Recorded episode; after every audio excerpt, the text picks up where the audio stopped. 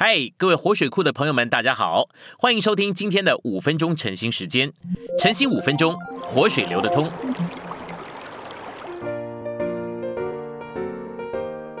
第十二周，周一，我们今天有三处的经节。第一处的经节是士师记十三章二十五节，耶和华的灵开始感动他。第二处是使徒行传一章八节，但圣灵降临在你们身上。你们就必得着能力，并要在耶路撒冷、犹太全地、撒玛利亚，直到地极，做我的见证人。接下来是罗马书八章二节，因为生命之灵的律在基督耶稣里已经释放了我，使我脱离了罪与死的律。我们来到信息选读的部分，约书亚记、士师记和路德记这三卷书，成明了神行动的两方面的一幅清楚的图画。他在经纶之灵，也就是在能力之灵里面的行动，与他在素质之灵，也就是生命之灵里的行动，在约书亚记和士师记里面，难以看出神在生命之中的行动。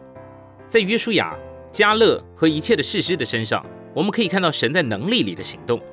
参孙这个人就是这件事情典型的例证。参孙在世的日子大有能力，而他死的时候呢，甚至能力更大。不过他的死乃是自杀的，在他的身上我们看不到任何生命。他是一个拿西尔人，指明了他将自己伏在神的座头之下。他不剃头发，也不吃不洁的食物，也不喝酒。这些呢看起来乃是生命的方面，但实际上呢，他其实只是遵照了神圣的规条而已。参孙以神作为他的头而有能力，这个呢是照着规条，而不是照着生命的，因为他没有任何出于生命的东西。就不知道如何约束它里面肉体之中的情欲。性这件事情，乃是参孙的一个大的绊脚石。他放纵而不约束自己，无论到哪里都放纵自己。参孙呢，是士师记里面最后的一位士师。所谓最后的一位士师呢，是指总结或完结了的意思。士师们的整个的光景，总结于无生命的能力，这是一个很可悲的事。一个在神的元首权柄之下的拿细尔人，一个完全顺服而分别出来为着神，并归于神，而且满了神圣能力的人，怎么也会放纵情欲呢？这很难解释。无论在何处面对任何人，参孙都满了能力，但他同时却又犯淫乱，满了肉体。我在中国曾经看过了一些五旬节派的传道人，他们虽大有能力，但许多人却也是任意妄为，不受规律约束或管制。有的人传扬又真又活的神，并传扬基督是神的儿子，成为人来做我们的救主。他们所传的是基要而且正确的，但他们却活在淫乱之中。这些传道人可以视为今日的参孙。事实记告诉我们，耶和华的灵感动了参孙，而其他的士师也同样的大有能力。他们虽然大有能力，却过于放纵他们的情欲，毫无羞耻、顾虑和约束。在《世世记》这样黑暗的情形以后，有一卷简短的《路德记》，它是明亮、洁白且发光的。《路德记》论到了生命，而不是能力。以利米勒虽然没有犯罪，却因着离开了圣地，迁到了摩押，而受到了神的惩治。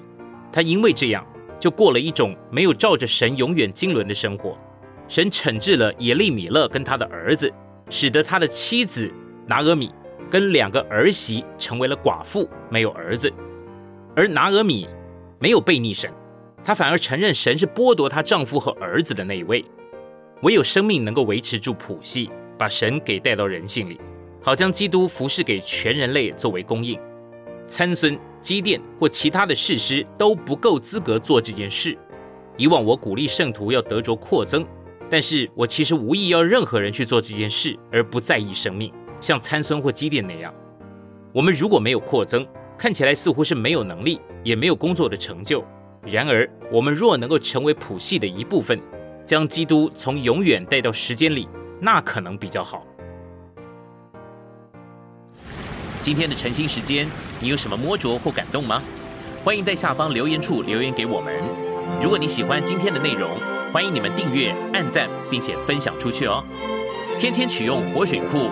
让你生活不虚度，我们下次再见。